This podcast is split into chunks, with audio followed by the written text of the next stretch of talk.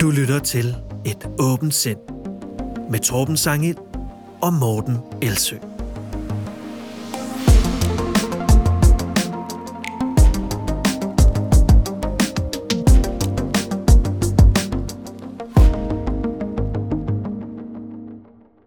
I dag skal vi tjekke faktatjekkerne og guide til nogle af de vigtigste af dem og overveje, hvordan man genkender et godt faktatjek-site, og også lidt om, hvordan man selv kan gå ud og tjekke ting.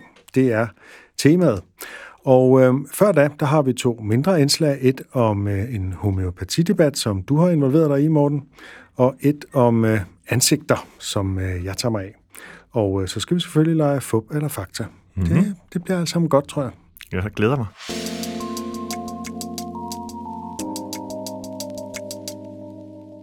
Men vi begynder altså med en tur ud på feedet, hvor du, Morten, har øh, debatteret homeopati. Ja, det er måske lidt voldsomt at kalde det en debat. Det er bare en kort beskedudveksling fra dengang, jeg delte øh, vores afsnit om homeopati i min Instagram-story. Der forsøgte jeg egentlig ganske kort at opsummere konklusionen. Faktisk så lagde jeg ud med at skrive, at homeopati er 100% humbug. Og jeg fortsatte med at forklare, at det var tilfældet, fordi det var baseret på to forskellige principper, der var i direkte modstrid med både fysikken og fysiologien og at kontrollerede studier, der også havde fundet, at homøopati er virkningsløst. Jeg tilføjede point med, at mange tror på det, fordi de bliver forvekslet, i hvert fald ofte bliver forvekslet med urtemedicin, der jo potentielt godt kunne virke, plus et par andre pointer fra podcasten, inden jeg så linkede til den. Storyen fik egentlig sådan positive tilbagemeldinger, men vi har bemærket også, at jeg faldt lidt i følgerantal, og det ved jeg ikke, om det er bare okay. en tilfældighed, eller om, eller om der var nogen, der, der synes det var ikke egentlig så fedt at læse. Øhm, men efter lidt tid, så landede der et enkelt, sådan et negativt svar i min indbakke fra en person, der åbenlyst var utilfreds med den her story. Og øh, jeg tænker, at jeg godt lige vil bringe den op, fordi at jeg synes, den respons, den har været, sådan, den har været meget typisk. Det er et eksempel på noget, som jeg har set mange gange ja. før. Det er egentlig de samme, øh, den samme modreaktion, og egentlig også de samme fejlslutninger. Jeg vil også gerne køre den forbi dig, så jeg vil læse den op lige om et øjeblik, og så øh, lige se, om du måske kan spotte, Torben, hvad det er for nogle fejlslutninger, der Jeg kan op, prøve. Jeg har jo ikke, jeg har ikke set den, så det bliver fra bladet. Ja, og det kan være lidt svært også, når man lige sådan sidder her. Ikke? Det har jeg i hvert fald selv haft svært ved tidligere, når du har udfordret mig på den måde. Jeg vil så også lige inden da også erkende, at den faktisk også gav lidt stof til eftertanke hos mig selv. Øhm, og det vil jeg vende tilbage til. Først vil jeg lige pege fingre ud af, så at sige, og så pege fingre tilbage på mig selv bagefter. Fint. Øhm, jeg tager den fra starten, og beskeden lyder sådan her. Man kan da godt sige, at Jan Lindebjerg, og for dem, der ikke lige kan huske det, så er Jan Lindebjerg en af dem, som jeg henviste til i, i indslaget om homøopati. Nå, men jeg vender tilbage til beskeden. Jeg er godt og grundigt vred på hele det alternative område, og allerede her kan han i min bog ikke bruges til så meget i den henseende. Hvad tænker du om det, Torben? Jamen, det tænker jeg jo, at hun øh, ligesom øh, øh, øh hvad kan man sige, afviser alle argumenter med henvisning til, at han nok har en dagsorden. Ja, præcis. Og egentlig kalder hun ham også vred, og det vil sige, at hun tillægger ham en eller anden følelse, og her ja. kunne man måske sige, at det var en negativ følelse. Så den lænder lidt, øh, lidt op af det, man må, hvis, måske vil kalde mudderkastning, eller bare sådan at kalde folk noget, og så netop derfor afvise ja. det hele. Man kunne også måske bare kalde det en, et personangreb, og det ligger lidt derimellem, men det vender jeg lidt tilbage til. Hun underkender jo hans øh, rationalitet ved at kalde ham vred, i stedet for at øh, tilbagevise hans argumenter. Netop, så der er fokus på hans påståede stemningsleje, i stedet for hans argumenter, så er det det. Så nå, jeg vender tilbage til beskeden. Jeg er også for videnskab og evidens, men jeg er ikke så naiv, at jeg ved alt på denne jord. Pause igen. At det er jo så en, en, øh, en form for, for stråmand, ja. underforstået, at Jan Lennebjerg øh, og måske dig mm-hmm. skulle tro, at I vidste alt på denne jord. Ja, fordi vi kan udtale Der er forskel på, at I ved, hvad der er lavet af forskning om homeopati, og så på, at I ved alt på denne jord. Præcis. Jamen, øh, det går rigtig godt, Torben. tak. Hun fortsætter, der er så uendeligt lidt, vi ved om naturen og dens virkning på os mennesker. Det hører til det samme øh, argument.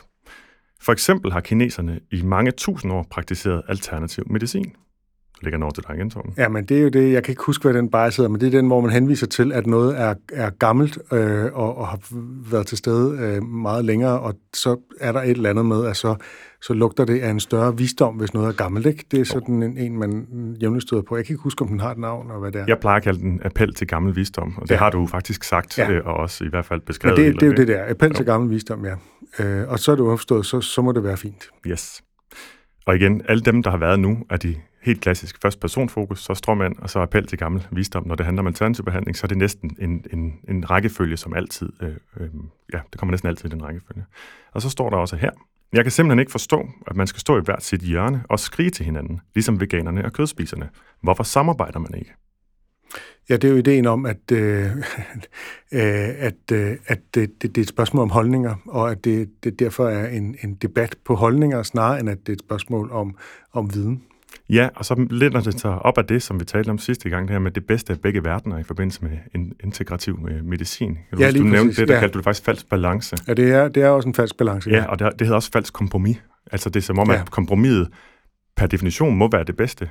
Øh, hvilket det jo ikke er. Det er ikke logisk, at det skal ligge imellem to ekstremer. Det kan sagtens være, at Og den det ene vil være meget nemt at finde nogle eksempler på, at det ikke holder. For eksempel, at man ligesom skulle indgå et kompromis med Hitler om, at de kun slog nogen jøder ihjel. Eller, altså, du- jeg ved Trak du lige det er- Hitlerkortet? Jeg trak lige Hitlerkort. Jeg ved, jeg sagde også, det var et, en, meget- men der, altså, man vil kunne lave alle mulige Ja, det rigtigt. eksempler på, at du tager et eller andet ekstremt eller forkert, mm. og så laver et kompromis med det rigtige eller det moderate, det er ikke nødvendigvis øh, vejen frem. Nej, og lige præcis som vi også talte om sidste gang, man kan jo ikke nødvendigvis behandling bedre ved at tilføje ikke evidens, øh, eller tilføre ikke evidensbaseret medicin til evidensbaseret medicin. Det er igen også et falsk kompromis, vil jeg egentlig mene. Øhm, så står der, hvorfor samarbejder man ikke? Det hænger selvfølgelig sammen med det andet. Lægerne har min største respekt, og de er hamrende dygtige, øh, men de tænker ikke holistisk. Måske er der ikke tid og økonomi til det. Jeg ved ikke, om du... Jeg der kender, jeg kender den jo godt. Altså, øh, lægerne, det er, jo, det er jo, men jeg ved ikke, hvad jeg skal kalde den. Altså, men det, det, det er bare den der med, at holisme er, er bedre og større end... Altså, ideen om, at lægevidenskaben er begrænset til, hvad de kan måle og veje, men der er en større holistisk sandhed, som de ikke har fanget. Det er den, det er den tankegang, der er i mange, mange... Altså, den er virkelig sådan overordnet for det alternative miljø, ikke? Jo, her kan man også bare sige, at her bliver holistisk ikke defineret. Så det kan betyde helt vildt meget. Det kan for eksempel betyde det, øh, det du siger der. Ikke? Men vi ved ikke, hvad, hvad det betyder i den her sammenhæng. Det betyder også nogle gange, eller øh, bliver brugt i samme, sådan samme sætning som, at læger de behandler kun symptomer, de behandler ikke årsager. Det bliver det ikke sagt her, det er jeg med på, men at det er nogle gange det, der også ligger i det. Men jeg har nogle gange diskuteret netop homeopati med folk, som så henviser til holistisk, men, men hvad er det holistiske ved homeopati mm. egentlig? Hvad er det? Altså, er, det, er, det, er, er, er der en eller anden større helhed i at påstå noget om vand? Det, det kan jeg ikke helt se. Nej, faktisk. derfor bliver det det, som er, som jeg vil kalde sådan et vagt term, eller et vagt udtryk, som egentlig lyder dybt, men er indholdsløst. I virkeligheden er homeopati måske snarere pseudovidenskabelig end holistisk, hvis man virkelig skal sådan gå til det begreb. Det har jeg ikke tænkt igennem. Det vil i det er hvert fald- bare noget, jeg slynger ud nu. Jeg tror i hvert fald, vi kan blive enige om, og alle kan blive enige om, at homeopati er pseudovidenskab. Hvorvidt det er holistisk eller ej, det afhænger vist af, hvordan man definerer man det. definerer holistisk. Ja, det vil jeg også sige. Jeg synes, dit udfald er en kende hysterisk. Sorry. Det er igen noget med følelser. Altså, ja. du underkender dine argumenter, og så øh, tillægger dig nogle følelser. Ja, hysterisk, det kan både være, at det tillægger mig følelser, eller at ordlyden eller tonen, vender jeg lige tilbage til, at det er tonen, der ligesom afgør, hvorvidt det er sandt eller falsk. Og i virkeligheden, øh, hvis man sådan må, må psykologisere det lidt, så er det jo nok hende, der får en følelse af at, blive, af at læse, hvad du skriver, fordi du angriber med argumenter noget, som hun har st- stærke følelser for. Ja, og det kan man jo så sige, at jeg kan have ret til, men man, jeg kunne måske også have tænkt mig en lille smule mere om, i forhold til, hvis nu jeg ikke vil have en følelsesmæssig reaktion, som gør, at folk sætter øh, hælene i, jamen, så kunne det være, at jeg skulle tænke en lille smule over mit ordvalg. Men det vender jeg lidt Ja. tilbage til. Hun slutter af med at sige, at ingen af os har svarene på alt, heller ikke inden for det medicinske og inden for videnskab. Og det henviser lidt tilbage til noget af det første, der blev sagt. Ikke? Jo. Øh, nye svar afføder nye spørgsmål. Min pointe, bedre med åbenhed og nysgerrighed. Det andet kommer vi ingen vegne med. Og nu sidder vi i programmet, der hedder Et åbent sind, mm. og der har vi jo øh, allerede i første afsnit talt om, hvad vi mener med et åbent sind. Og egentlig åbenhed er jo ikke at lukke sig fast på, at homeopati virker, men det er at være åben over for, hvad der sker, når man tester homeopati. Virker det så, eller virker det ikke? Holder det vand? Altså, ja, nu vand er en dum metafor i den her sammenhæng, men altså, du forstår. Ja, det gør jeg. Og øhm, netop det, at pseudovidenskab nærmest per definition er forstokket, betyder jo, at vi her har at gøre netop ikke med et, et, noget, der er drevet af åbenhed, men noget, der er drevet af øh, noget andet, drevet af ønsketænkning. Nogle, nogle noget. 200 år gamle dogmer. Ja. Jeg øh, svarede øh, hende, der skrev, og øh, jeg startede faktisk også selv med at reagere en lille smule, kan jeg godt finde tilbage til, selvom jeg egentlig Er troede, du ved jeg at ikke pege på dig selv nu? Ja, det kan jeg godt gøre meget. Men, øh, men allerede en lille smule nu, så siger jeg, hej, hvordan kan det være, at du flux forsøger at diskreditere Jan Lindebjerg, i stedet for at forholde dig til kritikken? Det er sådan lidt et tørt modangreb i virkeligheden, selvom det er pakket ind i et spørgsmål. Men dog en rimelig indvending. Jo jo, og så jeg har mødt Jan, og, jeg har aldrig, og han har aldrig udtrykt skyggen af vrede. Og det er jo man kan jo forestille sig, folk har mange følelser, men, men man kunne jo også prøve at rent faktisk tale med dem. Øhm, og så øh, spørger jeg, hørte du mit indslag om homeopati, før du reagerede? Og det ved jeg jo godt, at du nok ikke har gjort, men det er egentlig en anden måde at sige på. Det kunne være, om de skulle høre, hvad vi egentlig har sagt, før du afskriver det øh, som en reaktion. Øhm, og så deler jeg en, øh, et billede, og jeg var faktisk i tvivl om, jeg var provokerende. Det var ikke et forsøg på at være provokerende, men, men hun tog det nu rigtig, rigtig øh, pænt egentlig. Et billede af en, øh, en øh, hvad hedder det, et billede, altså en grafisk fremstilling af en guide til modargumentation fra øh, et essay, der hedder How to Disagree, der er skrevet af den amerikanske programmør, iværksætter og forfatter Paul Graham. Og der er der sådan en, en, en ja, nu kan jeg lige vise det til dig, øh, Torben, at der, øh, der er sådan en ligesom en pyramide, ja, og så er der nede fra bunden op mod toppen, går det fra nogle øh, ikke særlig overbeviste modargumenter til nogle meget overbevisende modargumenter. Jeg har lige forsøgt at, øh, at oversætte, men de går altså fra øh, mudderkastning, altså når man bare kalder afsenderen et eller andet, øh, op mod øh, ad hominem, som det hedder personangreb, altså man har fokus på afsenderen, som vi har set her. En reaktion på tonen, altså hvor man reagerer på ordlyden og ikke afsenderen. Alt det her, det er i virkeligheden relevansfejlslutninger, altså man taler om noget, der er irrelevant. Man kan have, komme en modsigelse, altså man påstår det modsatte, men man ikke underbygger det. Det er også det, som vi så lidt før. Så kan man komme med et modargument, altså man modsiger med logiske argumenter og eller noget evidens. Så er vi ved at være oppe i noget, der er relevant. Så kan man også komme med en tilbagevisning, at man finder en fejl og underbygger den ved at citere det, som afsenderen selv har sagt. Og så en tilbagevisning af den centrale pointe, der ligger helt oppe i toppen. Altså hvor man pointerer, at der simpelthen er en fejl i den helt centrale pointe og i konklusionen. Øhm, hun svarer, nu har jeg læst lidt af det, han har skrevet, altså Jan Lindeberg, og jeg bryder mig bare generelt ikke om, at man affærdiger ting, som man ikke til fulde forstår. Og hvad forstår vi i virkeligheden sådan rigtigt? Hvad tænker du om det? Den, den er lidt sjov, ikke? Fordi øh, så må hun jo også sige, at hun heller ikke forstår det. Øhm, og altså ideen om, at vi ikke forstår, det, altså man er jo nødt til at sige, hvad er det, vi ikke forstår? Så, så, så er vi over i magisk tænkning. Altså mm. hvis der er et eller andet, som vi ikke forstår ved homeopati, så må det være noget magisk. Ja. Fordi vi har sådan set forstået det, den naturvidenskabelige del af det, nemlig at der ikke er noget. Der er ikke nogen molekyler tilbage, og vand kan ikke huske mere, end hvor, hvor kort det var, øh, en brygdel af et sekund. Ikke? Øh, så, så, så ja.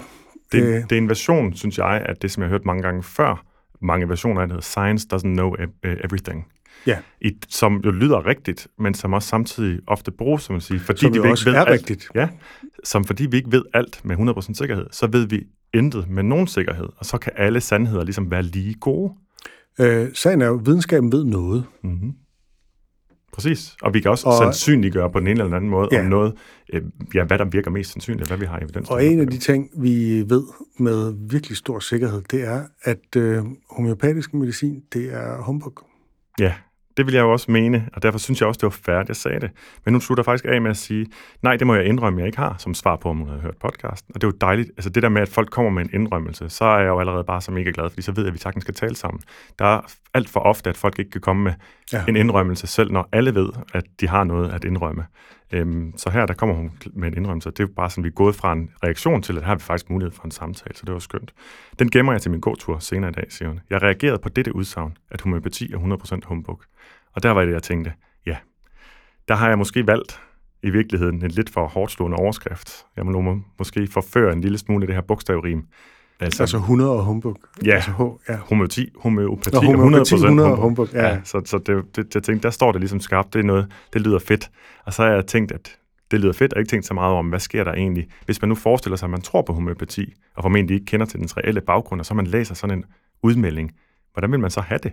Hvordan vil man reagere med det? Så vil det... man føle sig angrebet ja. på sin identitet, fordi det er jo det, der er tit med alternativ medicin, at man kommer til også, og ligesom man identificerer sig med argumenter i en debat, eller holdninger i en debat, så identificerer man sig også med de behandlinger, mm. man tager, ja. og bruger penge på, og tror på, og plæderer for.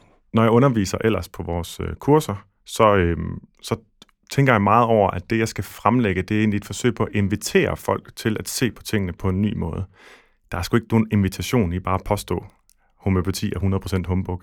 Så jeg synes egentlig, jeg kan godt sætte mig ind i den reaktion, og jeg synes ikke, der er egentlig nogen grund til menneskeligt at kritisere den reaktion, for jeg synes, den giver rigtig god mening. At vi så kan finde fejlslutninger af en anden sag, og vi kan blive gode til at genkende den også hos os selv, kan vi sagtens bruge til noget. Men jeg må også bare tænke over, at altså det er forventeligt, at nogen vil reagere for, i, i trods, når man siger det. Og hvis man egentlig gerne vil have flere mennesker til at ja, se tingene på en ny måde, så må man også gøre ruten derhen lidt nemmere eller mindre besværligt. Det kommer også an på, hvem du henvender dig til. Om du henvender Absolut. dig til, til dem, der er i tvivl, eller ikke rigtig har taget stilling til det, eller om du henvender sig til sådan nogen som hende, der ligesom har besluttet sig for, at homøopati er en dejlig ting. Og jeg tror, at man udelukker ikke nogen ved at formulere sig blødere ved at henvende sig til flere. Man kan godt hen, man, jeg har set mange skeptikere, der henvender, henvender sig til deres egen lille niche, ja. og laver masser af humor omkring det, og egentlig også øh, ja, driller, hvis man Sarkasme kan sige det. Ja, masser ja. af det, mod dem, som ikke ved det samme, som de gør, eller ikke tror på det samme ting, som de gør. Og der, der lukker man sig om sig selv, synes jeg. Man kan sige, når folk de formidler på en bredere måde, eller på en måde, der er mere inkluderende, og ligger op til, at folk selv kan tage det til sig, hvis de vil, og det virker ikke så provokerende, jamen så skubber man ikke nogen væk af dem, der hardcore tror på det, men man gør det faktisk åbent for flere mennesker. Øhm, I det hele taget, så tror jeg, er det nok formentlig bedre blot at beskrive nøgternt, hvad homøopati er, og hvorfor forklaringerne ikke holder vand. Øhm, og så lad folk selv konkludere. Det må jeg så se, om jeg husker til næste gang. Samtidig er der jo den medielogik, som vi på en eller anden måde alle sammen er underlagt i en verden, hvor vi kæmper om opmærksomhed, at mm. skarpe formuleringer, de vækker opmærksomhed, og derfor så får du flere, der ser den ja. til ende. Ja, og så personligt kan man sige, du kan meget hurtigt få netop opmærksomhed, og så blive brandet også inde i et forskellige fællesskaber, som en, der er skarpt kritikere af et eller andet. Og så er der endelig nogen, der kæmper for det, og så kan folk synes er fedt, så det kan man også få noget ud af. Men igen, hvis formålet er at omvende flere, eller invitere til, at flere tænker mere kritisk over tingene, så skal du gøre det blødere, tror jeg. Ja. ja. Jeg synes også lige, for nu at gå væk fra det bløde igen, så synes jeg, at minde det her meget alligevel lige om, om en lille pointe. Noget som, ja, at jeg synes egentlig, det er et eksempel på noget, som en af mine bekendte har sagt mange gange. Alle elsker videnskaben, lige indtil den modbeviser noget, de tror på. ja. Det kunne næsten være et afslutningscitat. Men så langt er vi slet ikke endnu.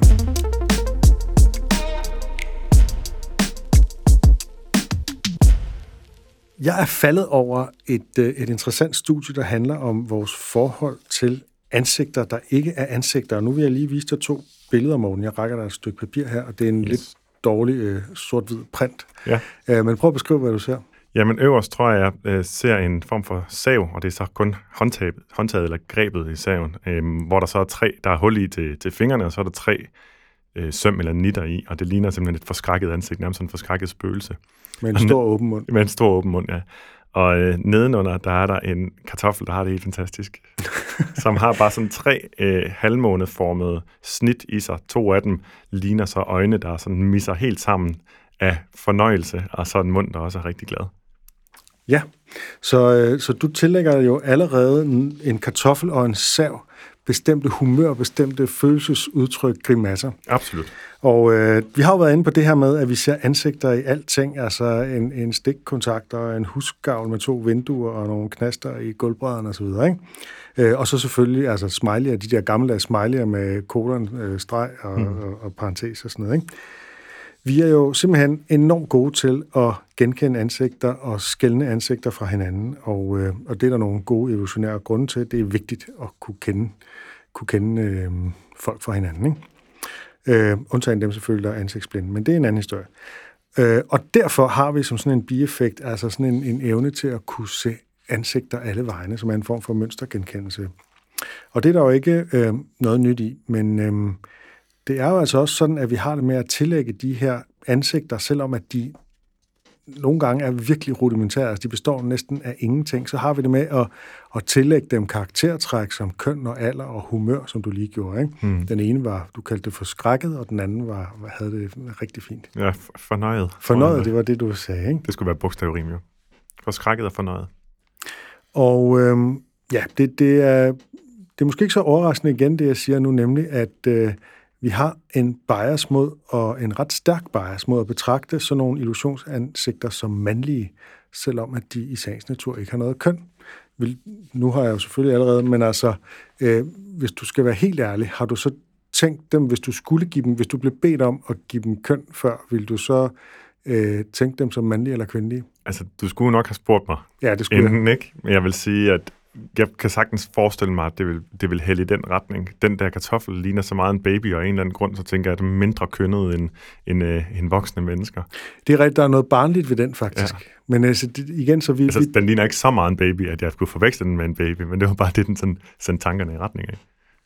Øh, men selvom det måske ikke er så overraskende, så kan det faktisk være øjenåbende at være opmærksom på, hvor stærk den bias er, fordi den måske også tæller ind i andre hvad kan man sige, sammenhæng end lige ansigter. Det nye er, at der er nogen, der har undersøgt det, nemlig en øh, forskergruppe fra National Institute of Mental Health i USA. Altså, de har undersøgt alt muligt om vores forhold til de her ansigter, og det er jo i sig selv et fascinerende felt, ikke? Øh, og ret grundigt har de undersøgt det med en masse eksempler heriblandt. De her to er faktisk taget fra forsøget, og 3800 hmm. forsøgspersoner. Øh, og de er blandt meget andet, fordi de undersøger også humør og det ene og det andet så er de kommet frem til, at der er fire gange så stor sandsynlighed for at se de her ansigter som mandlige end som kvindelige, også for kvinder. Hmm. Og det spiller jo ind i noget langt større, som vi kan kalde for kønsbias eller maskulin bias, som handler om, at det neutrale er mandligt, og det kvindelige kræver sådan en specifikt feminin markering. Det er sådan en dyb, dyb kulturel bias, vi har, og som, som viser sig på alle mulige måder. En helt simpel tegning af et menneske er en tændstik, Kvinde. Mand. lige indtil jeg har man... allerede gjort op med min bias. Ja, det, det er smukt, Morten. Uh, lige indtil man putter en kjole eller langt hår på, ikke, så, uh, så kan vi se det som en kvinde. Uh, piktogrammer af, af menneskeskikkelser er mandlige, med mindre man gør det samme. Man kan tænke på toiletskilt, ikke? Altså piktogrammet for herretoilettet, det er ligesom bare et, et menneske, men uh, den for dametoilettet, der er ligesom sådan en kjole på. Mm-hmm. Uh, så det er et menneske med kjole. det er kvinde, ikke? Jo. Øhm, så kvinden er, og det, ja, kvinden er simpelthen det andet køn, som det hedder hos Simone de Beauvoir, hvis jeg må tage en så gammel reference i brug. Øhm, men altså hun var ligesom den første, der, der grundigt beskrev det her, ikke? Ja. Øh, som jo altså betyder, at manden er default. Øhm, da jeg var barn, kan jeg huske, der sagde man, og skrev man også, rask væk han, når man skulle benævne sådan hvilket som helst menneske, hvilken som helst person. Altså, øh, som i den, der ser døden i øjnene, han vil gribe sig af en sær ro, eller sådan noget. Ikke? Det gjorde man simpelthen bare. Jamen det samme er faktisk, når jeg leder efter citater, som jeg jo skal gøre hver gang, vi skal optage her. Der er det jo også typisk, i stedet for at der står person eller mennesker eller folk, så står der også typisk man eller uh, he. Altså så bliver der brugt de udtryk. Og nu det, det engelske ord man ja, det er jo også sådan, også det, nå, men det, det, er jo bare, det er jo bare værd at nævne, ikke? at jo. det betyder jo også menneske, ikke? Ja. Øh, og mankind og, og så videre. Ikke? Men man er i stigende grad går over til at sige human, øh, hvor der også indgår man i human, men altså, ja, sagen er, vi er, jo, vi er jo på vej væk fra det her stille og roligt, men det er, det er, det her er endnu et eksempel på, at det er ret rodfæstet, og derfor så tager det tid øh, at gøre op med det. Øh.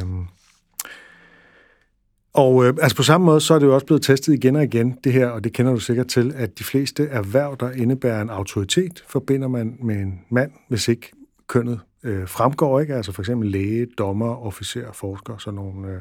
Og det skyldes selvfølgelig, at det traditionelt også har været mænd, der har haft de her Ja, der er også nogle titler, som job. slutter på ende, øhm, i stedet for, at det bare hedder det samme, ikke? Altså ja. skuespiller ende, ja. for eksempel, eller sanger ende. Og omvendt, så er der faktisk sygeplejerske, selvom du er mand. Ja. Øhm, men så det er jo let nok at forklare historisk. Det er bare ikke det samme som, at det ikke er godt at være opmærksom på det, ligesom alle mulige former for, for, for bias. Ikke? Og man kan selvfølgelig sige, at ja, herregud, det gør ikke en stor forskel, og nu skal vi ikke være så politisk korrekte og sådan noget. Det, det skal man selvfølgelig have lov til. Men Altså udover at det nok i sig selv er et problem med ubevidst bias i det hele taget, også i sådan en kritisk øh, tænkningssammenhæng, så præger det jo alle mulige ting ude i den praktiske virkelighed. Nogle gange ting, der handler om liv og død. Og det har jeg engang skrevet en artikel om, eller i efteråret skrev jeg en artikel om det. Øh, lad mig bare nævne to eksempler helt kort. Øh, sikkerhedsseler er optimeret til mænd, øh, ikke til kvinder. Kvinder er anderledes bygget en mand, så, så kvinden er ikke bare en lille mand. Du kan ikke bare tage de der testdukker og gøre dem mindre, men det er de der testdukker, som man bruger, der er bygget efter mænd. Og det betyder, at der er langt større sandsynlighed for at dø i trafikuheld, hvis du er kvinde. Ja, for yep. Øhm, meget medicin er udviklet til mænd med primært mandlige testpersoner som materiale. Hvis man skal være sådan helt specifik, så er det tit yngre, hvide, mandlige universitetsstuderende, der faktisk bliver testet medicin på. Det kan jeg godt huske, da jeg, da jeg læste øh, molekylærmedicin, som jo havde meget med medicinerne at gøre, også på Aarhus Universitet. Og der talte de også om hele tiden, at vi rekrutterer fra den samme gruppe hele tiden. Øhm, måske senere i større forsøg er man lidt bedre til at, til at have lidt mere øh, variation, men der er i hvert fald rigtig, rigtig meget data, der kommer derfra. Og man så forklarede, at det vidste nok, og nu må jeg bare sige, hvad jeg, hvad jeg husker, at det også havde at gøre med cyklus, altså der ligesom var en, en større stabilitet øh, på forskellige måder øh, hos mænd. Her tænker jeg altså ikke nødvendigvis humørmæssigt, nu må du ikke lægge mig ord i munden, Torben. Men, men der var en større hormonel stabilitet, kan man i hvert fald sige, hos mænd end hos kvinder, så var det også nemmere at lave forsøg derpå. Til gengæld, og det er altså rent anekdotisk, det her genfortalt, så fortalte de også, at at de må først begynde at lave forsøg på dem omkring om onsdagen, fordi de typisk havde tendens til et øh, fedtlever øh, fra weekenden helt frem til tirsdag, fordi de øh, festede og drak så meget på især medicinstudiet, og det er sikkert ikke især medicinstudiet, men bare på universitetet i det hele taget. Men det her med, at der primært er mandlige testpersoner som materiale, øh, betyder så, at symptombeskrivelserne også bygger på mænds symptomer. Og nogle gange så er det lige meget, fordi der ikke er en forskel. Men når det gælder for eksempel blodpropper og slagtilfælde, som jo er nogle ret vigtige ting, så gør det faktisk mm. en forskel. Øh, og det er man så øh, i de senere år begyndt at prøve at gøre noget ved, men det er ret sent faktisk. Øh, og mange af de af kvinders symptomer er blevet beskrevet som sådan afvigende. Ikke? Ja. Atypiske symptomer, tror jeg, det hedder i, i den lingo. og der er mange andre eksempler på, at på det her med, at vi betragter manden som, som det default køn og så videre, at det ikke er helt uproblematisk. Det er ikke bare sådan en øh, en eller anden form for manisk øh, ligestillingsfeber, det har faktisk konsekvenser ude i det virkelige liv. Øh, ja, det er sådan det helt store perspektiv på, øh, på en undersøgelse af noget så uskyldigt som, øh, hvordan vi ser ansigter i, øh, i alt muligt. Og jeg linker til undersøgelsen i show notes.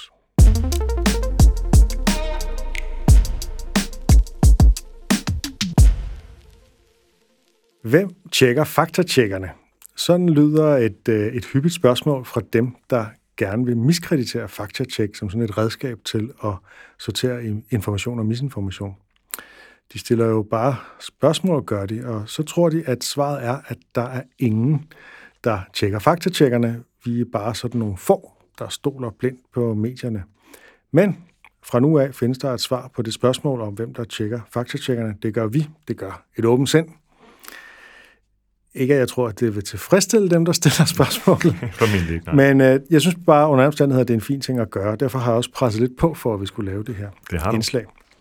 Øh, vi henviser jo tit til faktatjek her i programmet, og det er et vigtigt værktøj i forhold til at navigere i, i informationsstrømmen. Så vi vil kigge øh, nærmere på nogle af de vigtigste faktatjek-kilder, både nogle danske og nogle udenlandske, og øh, så vil vi til sidst give sådan nogle hands-on tips til, hvordan man kan researche, hvis man støder på en mærkelig påstand.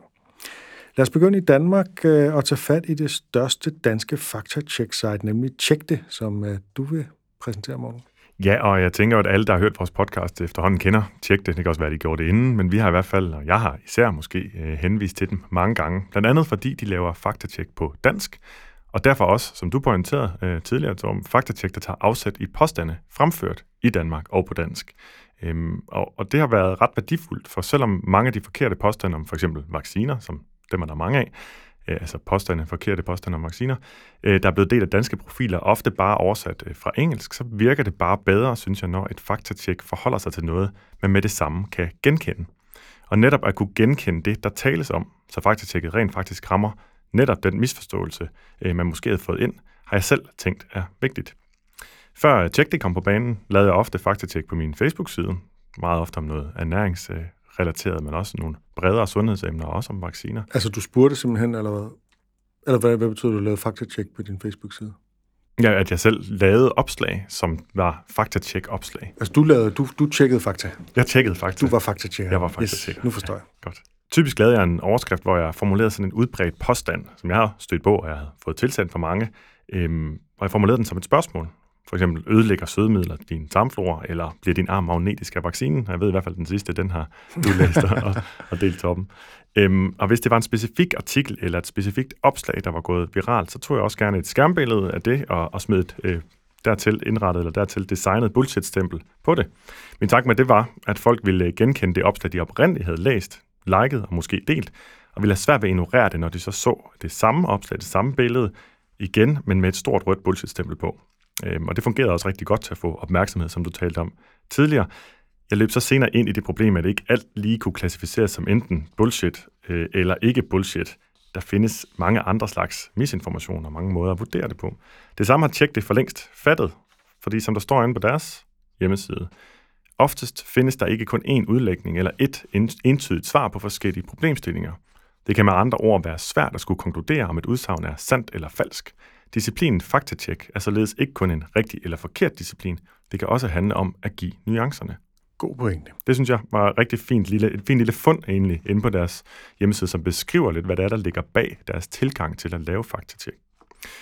Tjek det har, synes jeg, særligt vist øh, deres værd i forbindelse med coronapandemien, hvor strømmen af især sundhedsmisinformation nåede helt nye højder.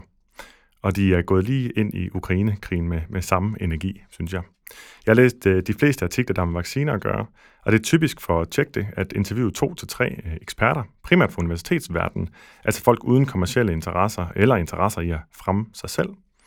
I stedet for øh, selv at konkludere, så lader de altså eksperternes konklusioner bære artiklerne. Ofte er journalisterne, der skriver artiklerne, på sin vis øh, egentlig ret passive ud i at vurdere sandhedsværdien, har jeg også bemærket. Mm. Øh, hvilket også betyder, at de kan skrive en artikel senere, der modsiger den første, skulle det vise sig, at den første var forfejlet. Der er ikke ligesom lagt noget personlighed eller identitet, apropos det du nævnte mm. før, i de her artikler. Man har ikke noget på spil med at skulle gå ud og, og trække noget tilbage. Udover faktatjek, så laver Tjek det også artikler, der forsøger at hjælpe læseren til at forstå et komplekst aktuelt emne. Det kan være alt fra forsvarsforbeholdet til, hvordan man kunne vurdere, om Will Smith måske, øh, om han ville få lov til at beholde sin Oscar, efter han overfaldt Chris Rock på scenen. De laver også flere og flere artikler, der ruster læseren til selv at blive en bedre faktatjekker. For eksempel guides til at vurdere, om et billede er manipuleret eller ej, som vi har været inde på. Og så har de lavet undervisningsmateriale til udskolen og gymnasiet, som en del af en national indsats mod misinformation, som de kalder Stop, Tænk, Tjek det som de også har lavet som sådan fint, øh, ja, nærmest en mundhæld, de bruger også i videoer. Tjek, det blev egentlig startet af ugebrevet Tænketanken mandag morgen under Lisbeth Knudsen tilbage i 2016. Altså lige omkring det amerikanske præsidentvalg, hvor man snakkede meget om den hårde samtale på sociale medier. Det fyldte en hel del der, det har det også gjort siden. Og hvor nye etablerede, både nye og etablerede mediehus, de åbnede forskellige faktatjekker-sites på stribe. Og jeg kan faktisk huske, da Lisbeth Knudsen præsenterede Tjek det på en minikonference for kritisk tænkning, der var afholdt af Måltidspartnerskabet, det der i dag vist nok hedder Rådet for Sund Mad, øh, efter jeg selv havde holdt et oplæg. Og øh, hun stod i øvrigt den eneste, der ikke havde øh, mikrofon med. Jeg ved ikke, om du kender Lisbeth Knudsen eller er bekendt med hende. Jo, øh, ikke. Jeg har mødt hende. Hun har rigtig meget pondus og meget mere kraftig stemme end nogen af os andre. Så hun sagde nej tak til mikrofonen, og så forklarede hun ellers øh, med virkelig meget energi øh, det her projekt, og hvordan de også havde forsøgt at klassificere netop forskellige slags misinformation. I stedet for bare sandt eller falsk, så mener jeg, at de havde syv forskellige kategorier. Herunder også desinformation, som vi har talt om. Ja. Når man efter hun havde præsenteret det her faktatjekker-site, som, som de altså stod bag, hvor hun var øh, formand for, så vidt jeg husker, Øhm, så, så tog hun mod spørgsmål, og der stillede jeg så et spørgsmål, som jeg godt øh, vil bringe op, for jeg synes, det er lidt sjovt. Ja. Jeg spurgte, øh, hvordan ved I, at folk rent faktisk har lyst til at få faktatjekket det, de tror på? Og der svarede hun fuldstændig ærligt, ja, det ved vi faktisk ikke noget om. Og, og det, er jo, det er jo en del af det, som også indgår i, dit, øh, i din indledning her. Ikke? Altså, der er jo rigtig mange, der netop vil afvise det. Man er ikke nødvendigvis interesseret i at finde sandheden. Så faktatjekker-sites kan måske ikke altid det, som vi gerne vil have, de skal kunne, nemlig at øh, få folk til at ændre holdning, men kan måske hos mange andre bare bidrage til at fastholde, eller ikke nødvendigvis bidrage til at fastholde, men i hvert fald give kun dem, der i forvejen er åbne for det, mulighed for. Men det synes jeg er lidt en sort-hvid tænkning, fordi der er utrolig mange, der er i tvivl om, hvad der er rigtigt og hvad der er forkert. Det er også det, der retfærdiggør vores program, fordi hvis, hvis alle ligesom bare øh, enten øh, øh, var i den ene eller den anden lejr af to øh, lejre, mm. så, øh, så vil der ikke være behov for hverken vores program eller faktatjek. Men sagen er, at det er faktisk svært at navigere i, og jeg bliver også klogere af at læse tjekke det. Altså, der er ting, hvor jeg tænker, nå, det er sådan, det hænger sammen. Mm. Men jeg er helt enig med dig. Øhm, og, og, men, men jeg synes også bare, det giver også god anledning til, at man netop vælger at lave også en række anderledes artikler end kun faktatjek-artikler, og netop beskriver øh, processen og hvad det nu ellers er, man kan gøre. Anywho, i juli, der, øh, i juli 2020, der blev tjekket et selvstændigt medie, ejet af den uafhængige øh, non-profit organisation Foreningen Tjek det. De søger ifølge dem selv kun midler, der, citat, ikke kan kompromittere eller influere på mediets redaktionelle uafhængighed. Og jeg kan så se også, at de år primært er finansieret midler fra danske lotterispil og det danske klasselotteri. Det er sådan, det står. Det var sådan lidt underligt, at det er det, det hed. Øhm, ja, så, så det er den økonomiske baggrund. Og så lige afslutningsvis, altså tjek det, og også øh, det norske faktisk. Øh, de er en del af det, der hedder IFCN, The International Fact-Checking Network. Det blev startet i 2015 af Pointer Institute, som står for det etiske kodex bag de her faktatjekker-sites, der er verden rundt. Og de gennemgår så, fandt jeg ud af, årligt faktatjekkere for, om de lever op til det kodex, for fortsat at kunne have deres certificering. Så den skal de altså ligesom vinde hvert eneste år, og kan, kan, kan, kan miste, hvis ikke de lever op til det. Google og Facebook bruger så IFCN's vurdering til at vurdere, om de kan lave øh, kontrakt med et faktatjekker-site. Så på den måde er der faktisk også nogen, der helt officielt tjekker faktatjekkerne. Ja. Øh, jeg vil også bare lige nævne, at øh, hvis man går ind på siden, og måske ikke kender den så godt, så altså, du taler om det her, som jeg synes er ret vigtigt, at de også øh, lære folk at blive bedre til selv at være faktatjekkere. Mm. Hvis man klikker på guide, fanebladet guide oppe i toppen, så kommer de, dem, der handler om, hvordan kan du selv gøre et eller andet, hvordan, eller, og hvordan gør vi, og sådan noget. Ikke? Jo. Så det er sådan noget med guides til, hvordan faktatjek foregår. Ja. Øhm, så vil jeg fortsætte med øh, detektor, fordi jeg, jeg har ligesom valgt sådan en, en geografisk øh, rækkefølge. Vi kunne have valgt også en kronologisk eller et eller andet, men jeg tænker, at for, for de fleste danskere, der er de danske faktacheck-sites og faktacheck-medier de vigtigste. Og det er det, hvis jeg lige må indskyde, det er jeg faktisk enig med dig i. Jeg tror, det er fordi, det er dem, hvor man kan gøre den største forskel ved at, dele, ved at læse og dele deres artikler. Der kan godt være masser af gode faktacheck, men igen, hvis folk ikke ved, hvad det rigtigt handler om, det ved man bedst, når man læser en dansk overskrift og taler ind i noget, der lige nu har været op at vende. Ja. Øhm, Faktatjek i danske medier begyndte jo øh, faktisk med DR's Detektor, som oprindeligt var et radioprogram på P1, men som også blev til et øh, tv-program. Og nu er det så igen et radioprogram, og det har ændret sig. Der har været ligesom forskellige udgaver af det i, igennem tiden. Ikke? Øh, I dag der er det et program, der varer 45 minutter på P1 og podcast, og så er der også en hjemmeside, hvor man kan, kan læse de enkelte faktatjek. Øhm, Detektor har et ret stort fokus på dansk politik og på udtalelser af danske politikere, langt større end Tjek det har det, kan man sige. Ikke? Øhm, politikere, som så bliver mødt med, med fakta, og de har tit politikerne med i studiet osv. Og, ikke? og nogle gange så kan et emne fylde en hel udsendelse, så der er mange nuancer med. Øh, og hvis man vil blive klogere på netop de nuancer, der ligger bag om politikernes tit meget firkantede og skarpe udtalelser, Øh, for det er de jo tit nødt til, fordi de skal tale ind i sådan nogle øh, korte øh, mediesammenhænge. Ikke? Mm. Øh, så, er det, så er detektor glimrende, og de går i kødet på alle politikere fra alle partier med den samme energi. Der er ikke nogen bias og spore, synes jeg. Øh, en gang imellem, så tager de også andre emner op, og i den senere tid, der har de haft... Øh, for eksempel en, en næsten en hel udsendelse om sociale mediers øh, polarisering, hvor Facebooks politiske chef i Norden, Martin Ruby, han øh, har udtalt, at der ikke er noget forskning, der påviser, at sociale medier er polariserende. Og han bliver så konfronteret med den ene forsker efter den anden, der peger på forskning, der viser netop, at sociale medier er polariserende og radikaliserende. Det var også Detektor, der afslørede noget, som vi har haft fat i, nemlig at øh, programmet matchet på Mælkevejen, det her astrologi-dating-program, ikke? Mm. at øh, de havde klippet alle de forkerte gæt ud, sådan så astrologerne virkede, som om de hele tiden ramte plet. Så det er bare nogle eksempler på, at det også er andet end, end øh, politikere, de har fat i. Øhm, og ja, som sagt, på hjemmesiden, der, er der, øh, øh, der har hvert indslag, ligesom, eller hver, hvert faktatjek har en artikel, som, så det hurtigt orienterer sig. Og der er selvfølgelig ikke alle øh, nuancerne, der kommer med. Der skal man sådan høre det, men øh, ja, de henviser så sit videre til selve udsendelsen, og artiklerne er i sig selv øh, som regel ret gode og præcise. Så øh, ja, jeg vil vurdere Detektor som meget troværdige, meget grundige. Øh, de har både samtalen, og de har grundig research, og øh, ja, så må man jo selv vurdere, hvad man tænker i forhold til graden af faktualitet. De kommer ikke med sådan et stempel, mm-hmm. øh, som du var inde på før. Øh, og det er måske også klogt, når mange af emnerne er politiske, hvor det indimellem kan være svært, øh, også i forlængelse af, hvad du siger, Lisbeth Knudsen sagde, det er ikke?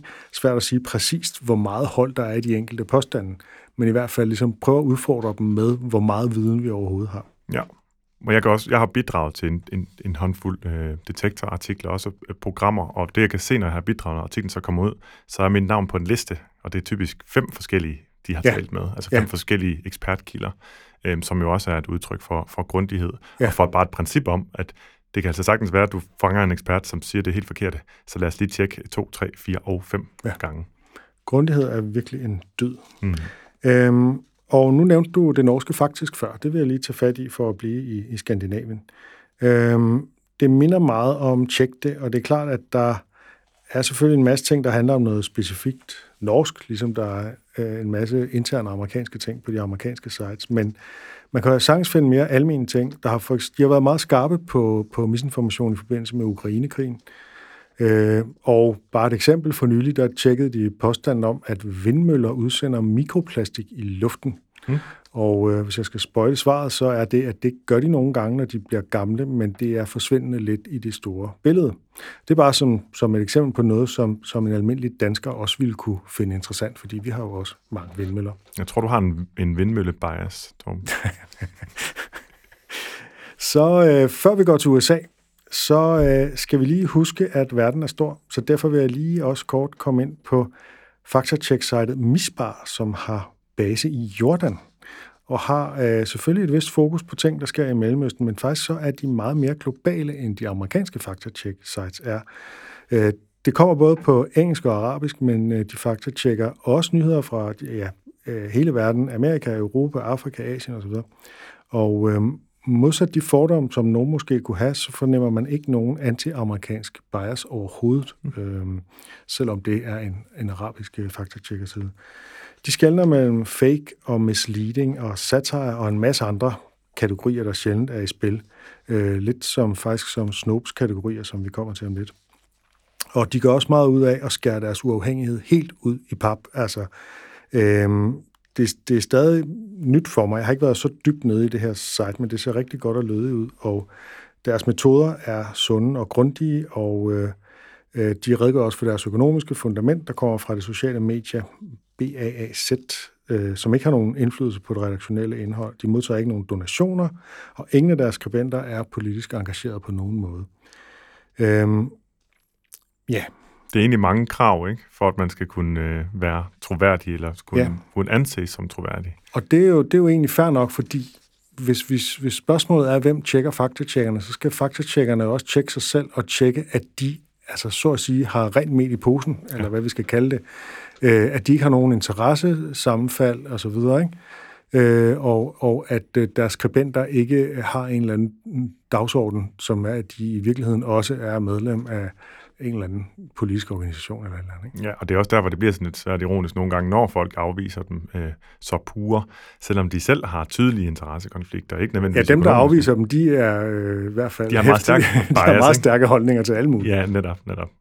Og øh, lad os gå til USA som jo virkelig er plaget af misinformation og konspirationsteorier, og som, øh, som derfor også har tilsvarende mange store fact-check-sites.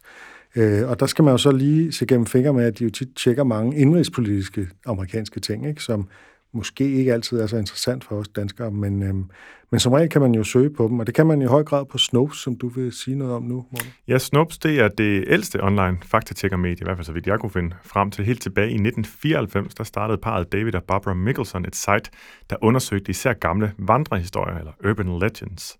Øhm, det var, så vidt jeg forstår, en slags diskussionsforum, og sitet fungerede ved, at man kunne søge i diskussioner af forskellige myter.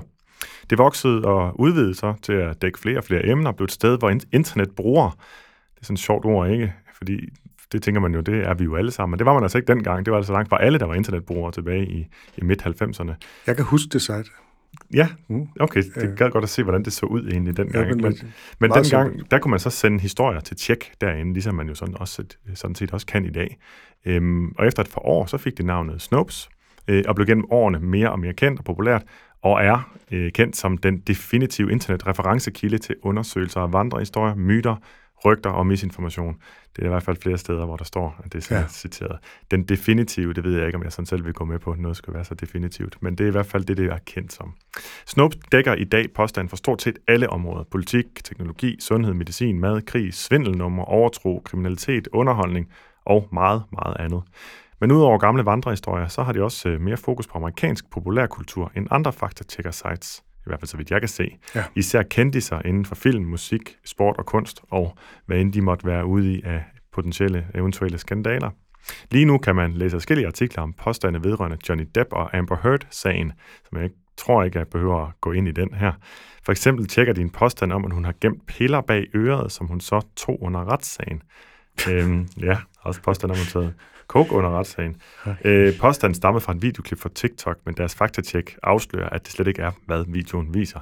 Og jeg vil så også sige, at hvis man ser videoen, så passer det slet ikke med det, der bliver påstået. Så det kræver ikke så meget andet end at se den med et åbent sind og ikke have besluttet sig på forhånd. I en anden nylig artikel øh, om sagen, der tjekker de, øh, hvorvidt der var en, der slog en meget højlydt prut undervejs i retssagen også. Øhm, og det får de altså i øvrigt også afvist og ser, at det er altså en lyd, der er lagt ovenpå bagefter, så vil jeg lige kunne skimme mig frem til.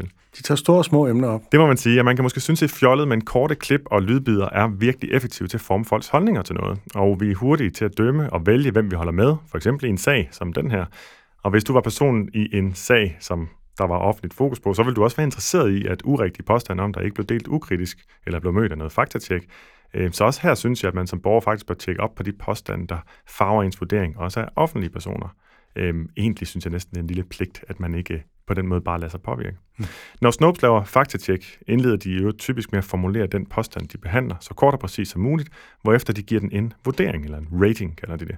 Og de arbejder ikke bare med sandt eller falsk, nej, de har faktisk i skrivende stund hele 17 forskellige vurderinger. Det havde de ikke til at starte med, så det kan også være, der kommer flere til. Mm. For eksempel, øh, er sand mestendels sand, en blanding, altså noget af det er sandt, noget af det er falsk, mestendels falsk, falsk, øh, udokumenteret, forældet. Øh, der er også en, der hedder miscaptioned, den har jeg ikke lige oversat. Det er altså, det, jeg vil kalde manipuleret kontekst. Ja, det kunne det være. Altså ægte billeder, der bruges til at formidle noget usandt, som vi også har set her. Korrekt tilskrivning og fejltilskrivning, øh, og scam og nogle andre forskellige ting. Og så fandt jeg lige en sjov historie om en tilføjelse af en kategori. I øh, 2018-2019 lavede Snopes en del faktatjek af artikler fra en side, der hedder The Babylon Bee. Det medførte blandt andet, at Facebook stemplede delinger fra den side som fake news. Problemet var bare, at The Babylon Bee er et satiresite, ligesom Rokokoposten er det. I øvrigt et konservativt kristen satiresite, men det er ikke lige så relevant for historien lige nu. Anyway, på baggrund af den fejl tilføjede de en ny vurdering, stemplet som satire. Og de har også en kategori, der hedder oprindelig satire, der beskriver noget, der startede som satire, men så er blevet genbrugt som ikke-satire. Og det er jo faktisk en lille fare, der er ved at lave satireartikler, det er, at nogle gange så kan man tage dem og kopiere dem og sætte dem ind netop også i en anden kontekst, mm. og så fremgår det som ikke satire, så tror man, det menes alvorligt, og det er noget, der er sket. De har jo også, ligesom tjekket det, skrevet mange artikler om, og guides til, hvordan man selv kan faktisk påstanden. Og øh, de har så lavet en samling af de artikler, som de kalder faktatjekkerens værktøjskasse. Og den tænker jeg, det er den, jeg lige vil linke til. Øh, det, det er måske det mest spændende sted at komme hen. Jeg bruger selv Snopes i ny og næ, og netop fordi Snopes har eksisteret så længe, så synes jeg, det er særlig godt til at undersøge, om en øh, ny viral påstand er en genganger. For eksempel dengang i efteråret sidste år, hvor en historie om, at Jamie Oliver havde vundet en retssag mod McDonald's, fordi deres mad var giftig, og den gik semi-viral. Det fik Tjek det til at skrive om sagen, men den var allerede gennemgået tre år tidligere hos Snopes, hvilket også betød, at jeg kunne skrive om, hvordan sådan nogle skræmmerhistorier bliver grebet af nye medier, hvis man kan kalde det det, eller personer, som i hvert fald øh, er sådan superspredere, typisk også af misinformation, mm. og får et nyt liv, selvom de i virkeligheden er gamle og for længst tilbagevist. Et aktuelt eksempel på det, som også er, er virkelig øh, hardcore, det er det, det, det her skoleskyderi, ja. hvor øh, at der er en vandrehistorie, der altid kommer ud, eller en, en, en påstand, en konspirationsteoretisk påstand, der altid kommer ud, når der er skoleskyderi, nemlig at det er en false flag operation, der har til hensigt at øh, indføre en strengere våbenlovgivning. Ja. Så har man ligesom fået lukket munden på dem, der siger, at nu skal vi have, have en strengere våbenlovgivning. Det er en meget øh, amerikansk ting, ja. men det er virkelig et eksempel på det der med, at den kommer igen hver gang, der er skoleskyderi, og den er der også nu. Og jeg synes, det er vigtigt øh, som generelt at være bevidst om, hvad der har været af påstanden før, og det er blevet faktatjekket. Jeg har lagt mærke til det tit, at når jeg skriver om et emne, også for ganske nylig blev der gendelt en, en øh, Zetland-artikel, jeg har bidraget til om forskellige madmyter, og så kommer folk, som er meget sikre på et eller andet, og fortæller, nej, men det hænger jo i virkeligheden sådan og sådan og sådan, sammen. Så siger, det er blevet skrevet om mange gange. Jeg har også været der og troet på det. Nogle gange kan man blive sådan lidt ærgerlig over, at man ikke er kommet videre, at folk ligesom starter der og ikke har kigget bagud. Øhm, så det er også en god idé, også til, til dem, der lytter med, også til mig selv. Vær bevidst om, at når du tror, du har fundet ud af noget nyt, så kan det i virkeligheden være noget gammelt, som, som dukker op igen. Øhm, Snopes bliver ligesom alle andre faktatjekkermedier selvfølgelig beskyldt for at have diverse interessekonflikter. Det håndterer de meget sjovt på deres hjemmeside, det kan man selv gå ind og læse. Altså, de bliver beskyldt for at ville fremme for eksempel demokraterne eller de konservative med de faktatjek, de laver. Ja, de bliver nemlig beskyldt for begge dele, hvilket vidner om, at folk altid vil forsøge at afskrive afsenderen af information, de ikke bryder sig om. I virkeligheden er Snopes så godt som uafhængig af interesser, der kunne påvirke deres faktatjek. Det er nemlig udelukkende finansieret reklameindtægter, altså sådan noget bannerværk, øhm, og bidrag fra brugere. Jeg er selv betalende medlem, og selvom det vist giver adgang til noget ekstra, så er det udelukkende, fordi jeg synes sider som deres øh, er vigtige. Det synes jeg også. Altså, jeg synes, det er irriterende med alle de der reklamer, men det er jo rigtigt, at hvis man vil af med dem, så må man betale, og det er jo fair nok. Og jeg overvejer jævnligt at gøre det som dig. Jeg synes bare, det er lidt dyrt, hvis man kun bruger det måske en gang om måneden i gennemsnit, som jeg gør. Så er det alligevel øh, øh mange penge at betale. Jeg kan ikke huske præcis, hvad det koster. 5 dollar om måneden og sådan noget. Men øhm, ja, Øhm, man må sige til Snopes fordel, at øh, altså det, man skal, skal huske at nævne, der er selvfølgelig en søgefunktion, så man kan søge på ja. at finde gamle myter og sådan noget. Ikke? Øh, at øh, den der skala, hvad den også markerer, er, hvor nuanceret de er. Ikke? Jo. Og de er også forsigtige. Altså, øh, i, i talende stund, der har de endnu ikke sat endelige markader på påstandene om den her øh, skole, skoleskydning i, i Uvalde. Ja, jeg så, øh, der var en påstand omkring øh, noget med politimænd, øh, eller politifolk, ja. nu sagde jeg politimænd, apropos tidligere, ikke? politifolk havde... Øh, havde gjort, eller måde, måde de havde ageret ja. på, hvor det sagde, det ved vi ikke med sikkerhed nu. Og det peger stærkt i retning af, at de er falske, men de tøver lige, de skal lige have alle øh, fakta på plads, før de sætter et stempel, og det viser jo, at de ikke har besluttet sig på forhånd, ikke? Øh, og det, det er jo et meget sympatisk træk. Og det modsatte kan man jo sige, som du nævnte før, den her false flag ting, det er sådan det, man også kalder knee-jerk reaction. Nu hører mange amerikanske post, øh, podcasts også, eller især en, som du kender også. Øhm, og den her, sådan, den her umiddelbare reaktion, der netop viser, at jeg, har, jeg beslutter mig i det sekund, jeg finder ud af et eller andet, så siger jeg, at det må være sådan her. Mm. Og det, det, det det modsatte af at være troværdig, fordi så ved man, så er man farvet af sin bias, og ikke af, at man rent faktisk tænker sig om. Det er i hvert fald også det modsatte af et åbent sind. Det må man sige. Øh, hvis vi bliver i USA, så øh, er der jo factcheck.org, og det er jo nærmest et generisk navn. Det betyder jo simpelthen faktacheck. Ikke? Det er også det store øh, store gamle amerikanske fakta-check-site, dog ikke så gammel som, som Snopes. Øh, det begyndte i 2003 og er direkte inspireret af en kritik af præsidentkampagnerne øh, i 1988 mellem de to partiers kandidater, George Bush og, og Michael Dukakis. Øh, George Bush den ældre, ikke? Øh, der var skrevet... Der det var lyder en, som en uh, troldmand. Ja, George Bush den ældre. Eller en uh, middelalderfilosof. Øh, der var, øh, der var en masse misinformation i den præsidentkampagne fra begge sider, og det blev der også skrevet en bog om, der hedder Dirty Politics, som, øh, som 15 år senere førte til factcheck.org, som er... Øh, dem, der står bag, er et forskningscenter i Pennsylvania, øh, som hedder Annenberg Public Policy Center, øh, som også er politisk øh, neutrale. Øh, og alene det, de ligesom tager udgangspunkt i, i denne her præsidentkampagne, var der misinformation fra begge sider, ikke? Ja, det, så vidt jeg kunne, nu ved jeg ikke, om du kommer ind på deres øh, funding, men øh, jeg var lige inde og læste lidt om det, det her Annenberg, det er sådan en familie, som, hvor pengene vist primært kommer fra noget, der hedder, øh, hvad hedder det, Triangle, eller et eller andet lignende, et øh, selskab, som ejede og udgav blandt andet øh, TV Guide, som alle, der har set tv øh, gennem tiden af amerikansk tv, ved, det var sådan en, som alle havde. Så det er ligesom måske det mest solgte magasin, det ved jeg ikke, om det passer, men noget, som folk havde liggende derhjemme til at se, hvad der kommer i fjernsynet. Så der er altså kommet midler ind derfra, der er startet en fond, som er det, der finansierer. Og som øh, George Costanzas far i Seinfeld samler på. Men det er en anden historie og en anden podcast. Øh, men øh, selvom at øh, det har jo meget afsæt i amerikansk politik, øh, men det handler også om meget andet end, øh, end politik. Øh, I øjeblikket er der en del fakta om abekopper, meget relevant. Mm. Øh, og de har også mange sådan nogle FAQs, hvor de svarer på, på de spørgsmål, der florerer rundt omkring i forhold til et aktuelt emne, såsom for eksempel altså abekopper. Ikke? Så er der simpelthen en abekopper FAQ, og før da om corona, vacciner og sådan noget. Ikke? Så de samler ligesom, og så linker de videre til deres artikler om enkeltpåstanden. Ikke? Men der er overraskende lidt, for eksempel om krigen i Ukraine. Ikke? Mm. De er meget fokuseret på USA og USA kun. Ikke? Og det er en svaghed set her fra Danmark, synes jeg, øh, hvor, hvor det fylder meget. Øhm, det gælder også til dels øh, det, det tredje store amerikanske PolitiFact, som er, som er meget stil med factcheck.org, og det er også et forskningscenter, der står bag, nemlig Pointer Institute for Media Studies i Florida. Mm-hmm. De er, øh, kan man godt sige, mere friske i tonen. Øh, de er sådan set lige så seriøse og, og med samme metoder osv. Men altså, de uddeler hvert år årets løgn, øh, udnævner årets løgn, ikke? Og deres skala går fra true til pants on fire, ligesom i liar, liar, pants on ja. fire. Så der kan man sige, der er lidt mere af den der kant øh, i forhold til at sige, det der er løgn, det der er... Øh, og det er lidt sjovt, din, fordi det er Pointer Institute, der står bag IFCN, altså det International Fact-Checking Network, så man skulle egentlig måske tro, at de var endnu øh, mindre tilbøjelige til at være så, øh, så hårde i deres retorik. Ja, det er jo sådan en, en poppet ting, kan man sige, men, men, men den virker, og det er jo sådan set, øh, de er, de er seriøse og troværdige i selve deres tilgang. De tager virkelig mange udsagn og tjekker dem, øh, også mange, der viser sig at være sande. Mm. Øhm, det, det vil være min kritik af det her jordanske faktacheck-site, det er, at de, de øh, tager meget få, der viser sig at være sande. Det er som om, dem bruger de så ikke tid på.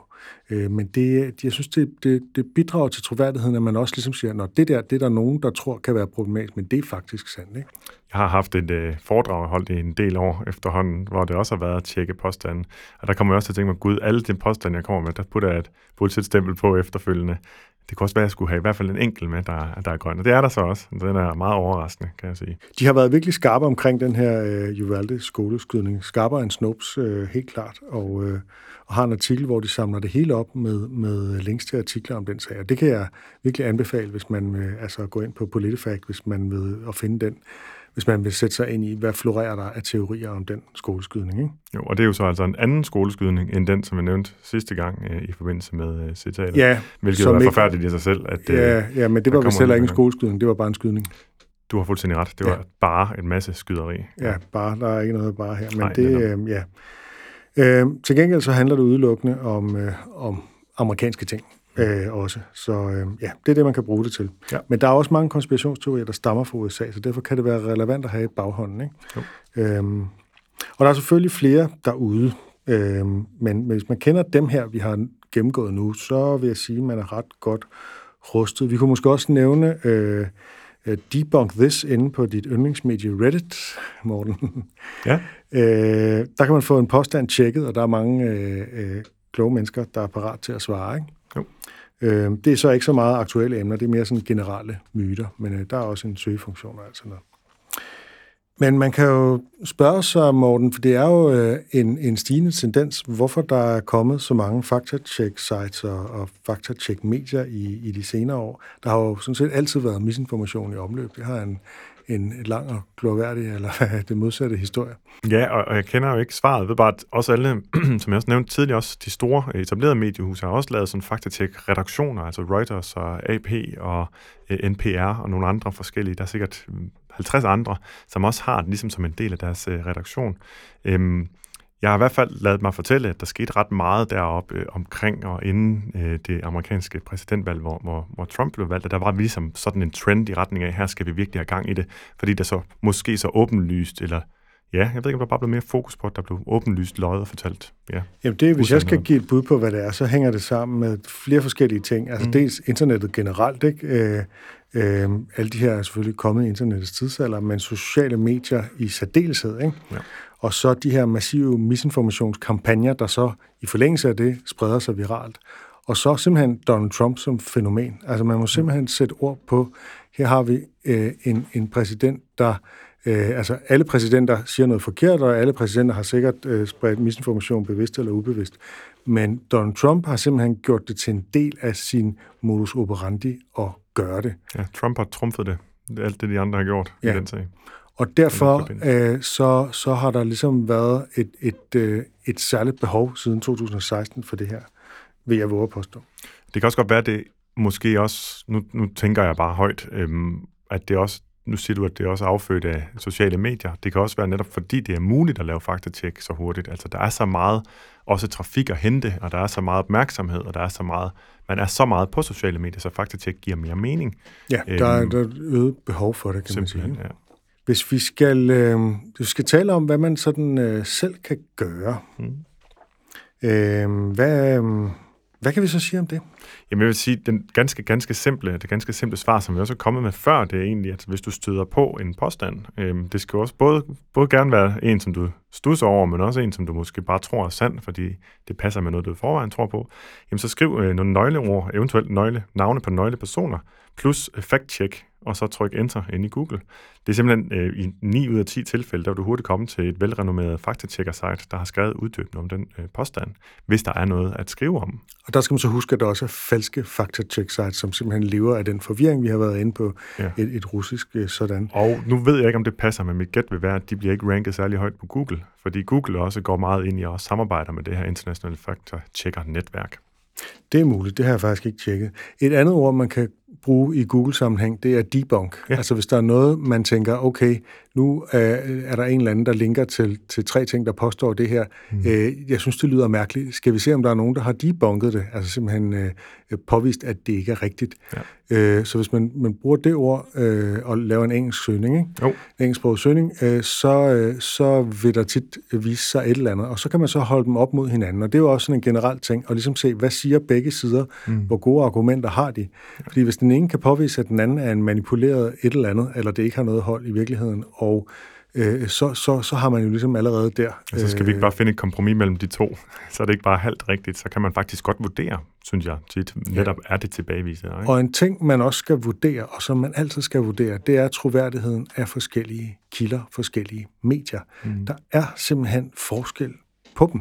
Ja. Og mainstream-medier er objektivt set mere troværdige end bloggere og pseudomedier statistisk set. Ja. Det betyder ikke, at, at, øh, at der ikke kan være utroligt troværdige bloggere og, og øh, sådan mere niche-medier, men jo mere... Øh, øh, jo mere nicheagtigt et medie er, øh, des, des, des mere skal man være på vagt over for, hvad de...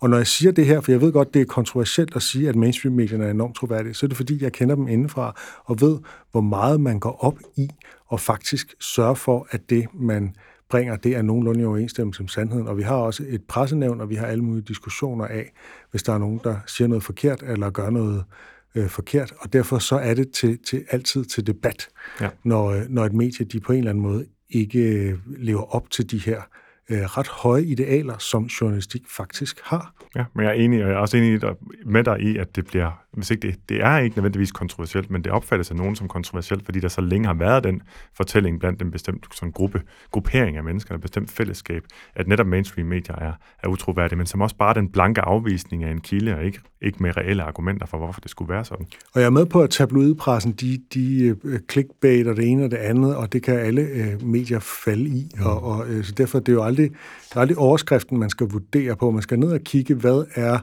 øh, hvad er argumenterne, hvad er dokumentationen for det her? Ikke?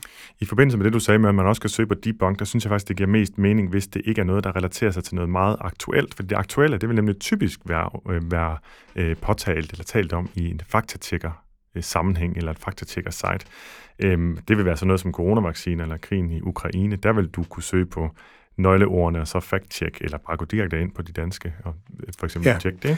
Og Men, debunk er måske især i forhold til konspirationsteorier. Altså, det hvis, nogen, de, altså hvis man nu vil øh, øh, orientere sig i uh, 9-11 et eller andet, ikke? Og så det, hvis det, man skriver 9-11 debunk, så kan man få lov til at læse, hvad er argumenterne imod konspirationsteorien. Ja, og, og det er sådan typisk ting, der har eksisteret længere tid. Der, var det, der vil debunk også øh, give, give mere mening. Og så kan man sige, leder man sig ikke bare, altså er det ikke så i sig selv en bias, nu leder jeg bare efter debunk, men det er bare sådan, at hvis det er sandt, så er der typisk ikke nogen grundige debunking-artikler, så vil det ikke, så vil det ikke dukke noget op. Det er jo bare min erfaring fra at søge på de emner.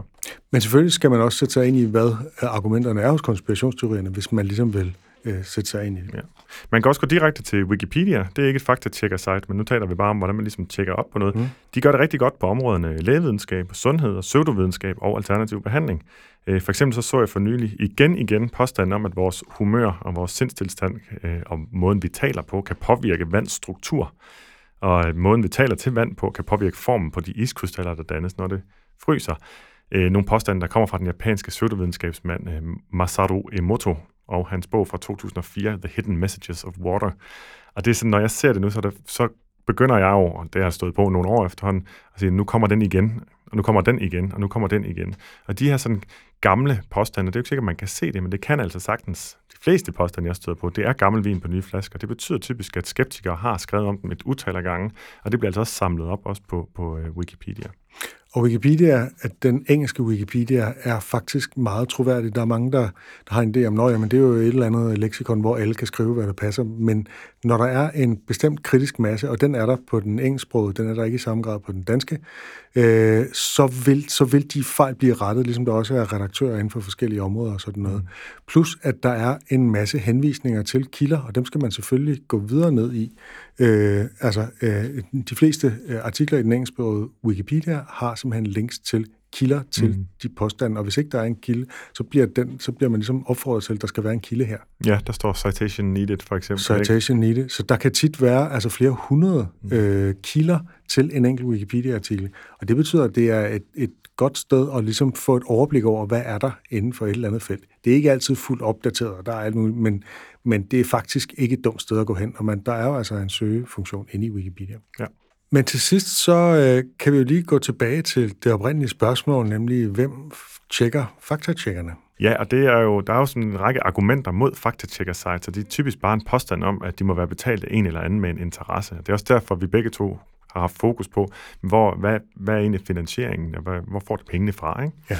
Altså, det er præcis den samme blanke afvisning, som vi så fra de medvirkende konspirationsteoretikere i Huxi Baks program, som vi omtalte sidst. Jamen, hvem betaler dem?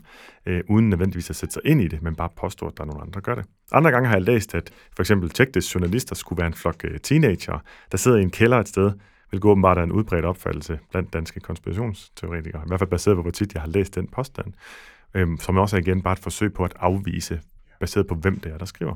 Jeg har ikke oplevet en eneste gang, at nogen har modsvaret et link til Tjek det, med en konkret kritik af noget, der står i artiklen. Jeg har virkelig grænsket mit sind for det. Ja. Er det dukket op? Det har jeg simpelthen ikke. Og det er netop derfor, jeg altid bare spørger dem, der afviser sådan en artikel. Hvad står der i artiklen, som du mener er forkert, og hvorfor?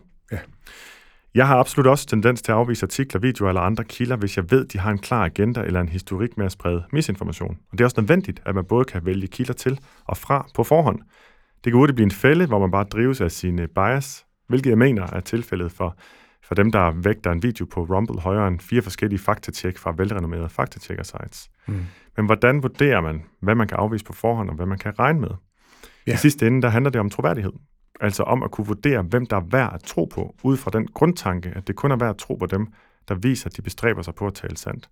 Og det bringer mig tilbage til mit forsvar fra Tjek det. Dengang der var en, der synes øh, min tillid til den var lidt blind. Jeg har også nævnt den her før. Ja. Ja. Dengang svarede jeg noget, som egentlig kort forklarer, hvad jeg lægger vægt på, når jeg vurderer et medies troværdighed. Og jeg citerer lige mig selv. Øh, ja, jeg har stor tillid til dem, og den tillid har de gjort sig fortjent til. De udtaler sig aldrig skråsikkert. De interviewer og citerer flere eksperter per artikel. De går ikke kun efter påstanden fra en fløj. De korrigerer fejl. De henviser til forskning og skriver direkte til, for, til forskerne bag for at sikre, at de har forstået korrekt. De har en redaktion, der kan kontaktes og meget andet. Det er jo nogle gode kriterier for at vurdere og tjekke et faktatjek-site. Ja, og hvad der til gengæld bør afskrække en, og som også er tegn på meget farvet journalistik, er aktivistisk sprogbrug for en bestemt sag, tydelig hån af andre, vrede mod bestemte grupper, sarkasme og alt muligt andet, der indikerer manglende objektivitet.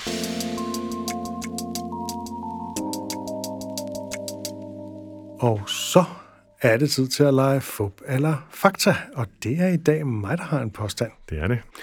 Påstanden lyder, det er ikke mere smertefuldt at føde et stort barn end et lille barn, statistisk set. Wow, okay. Den øh, strider godt nok imod øh, alt, hvad jeg har hørt. Alt, hvad du har prøvet. Nej, det kan, jeg heldig, det kan jeg ikke sige. Heldigvis ikke sige. Det strider mod, hvad jeg har hørt, og nu bliver jeg sådan lidt i tvivl, fordi nu tænker jeg over, for ganske nylig hørte jeg lige en bekendt, hvis, øh, hvis øh, kone, øh, ham og hans kone har tendens til at lave øh, meget store børn. Og det i hvert fald havde været noget af en omgang, at skulle føde øh, sådan en kleppert på 5 kilo, kontra den sådan gennemsnitsvægt, som vist er omkring 3600 gram. Øh, men men om, det, om det betyder, at det rent faktisk er målbart mere smertefuldt, Øh, det ved jeg jo ikke, hvordan man afgør. Hvordan måler man smerte? Er det, kan det afsløres ud fra det? Øh, kan jeg få viden om det, eller vil det... Man kan for eksempel øh, måle, øh, hvornår at der bliver givet epidural blokade. Ja. Altså jeg vil jo sige, at det virker umiddelbart sådan åbenlyst forkert, men, men så er vi jo tilbage i den der vurderingssag. Altså du siger, jeg skal lige påstanden den er, at det er ikke mere smertefuldt at føde, Ikke mere smertefuldt. føde store børn end små børn. Og det virker jo forkert, kan man sige, ikke? Men, men det kan også godt være, at man kan nå et eller andet max smerteniveau, og så er det sådan set nærmest ligegyldigt, hvad der sker derefter. Tænker jeg også bare højt, øh, at man ikke kan komme højere op end det. For jeg ville umiddelbart tænke, at det var fup, men den er så åbenlys, så det også virker som et forsøg på et benspænd. Så nu er jeg godt nok lidt i vildrede, må jeg sige. Det glæder mig. Ja. Øhm, åh ja, den er rigtig svær. Det er virkelig bare sådan et coin toss. Øhm, det er ikke mere smertefuldt at føde store børn. Men øh, så går jeg imod mit det godt, og så siger, at det er fakta. Det er fup. Yes. Øhm, jeg, troede, jeg, jeg troede heller ikke på det. utroligt. Flytter du lige modstolpen her? Ja, men altså, Øh, Den største undersøgelse af fænomenet, som er svensk fra 2009, viser en meget tydelig sammenhæng mellem barnets fødselsvægt Ja, og mening. behovet for epidural blokader. Men der er måske nogen, der synes, de har hørt noget andet. Det er derfor, jeg overhovedet har taget den op, fordi Nå, der er okay. en lille dansk gammel undersøgelse fra 2001, som ikke viser nogen stor forskel, og som så er blevet citeret rundt omkring. Men den angår kun 139 fødsler. Den svenske angår 107.000 øh, fødsler, og i det hele taget meget mere troværdig. Øh, den danske undersøgelse er sådan lidt, øh, ja, lidt sporadisk. Så, øh, så med det lille forbehold, så, så må det sige at være fup. Det gør en forskel. Jamen, hvor det giver barnet er. mening. Så på den måde bekræfter videnskaben sund fornuft i det her tilfælde. Men den er ikke så stor igen. Det betyder stadig mere, hvor stor moren er. Altså, hvor stort et bækken hun har. Okay. Og jeg tænker, at et lille bækken og et stort barn må være den værste kombination. Præcis. Og øh, det er så øh, ved at være øh, slutningen øh, på et åbent sind for denne her gang. I kan skrive til os på sind.heartbeats.dk, og vi slutter som altid af med et citat. Og det lyder sådan her. Folk tror ikke på det, du fortæller dem. De tror sjældent på det, du viser dem. De tror ofte på det, deres venner fortæller dem. De tror altid på det, de fortæller sig selv. Og det er sagt af Seth Godin, der er en amerikansk forfatter og blogger inden for især markedsføring. Det er jo en del af udfordringen, kan man sige, for den kritiske tænkning, at det tit betyder mere, hvem der siger noget, end hvor god deres argumentation er, og så det, at, man stå, at den, man stoler allermest på, det er en selv. Ja.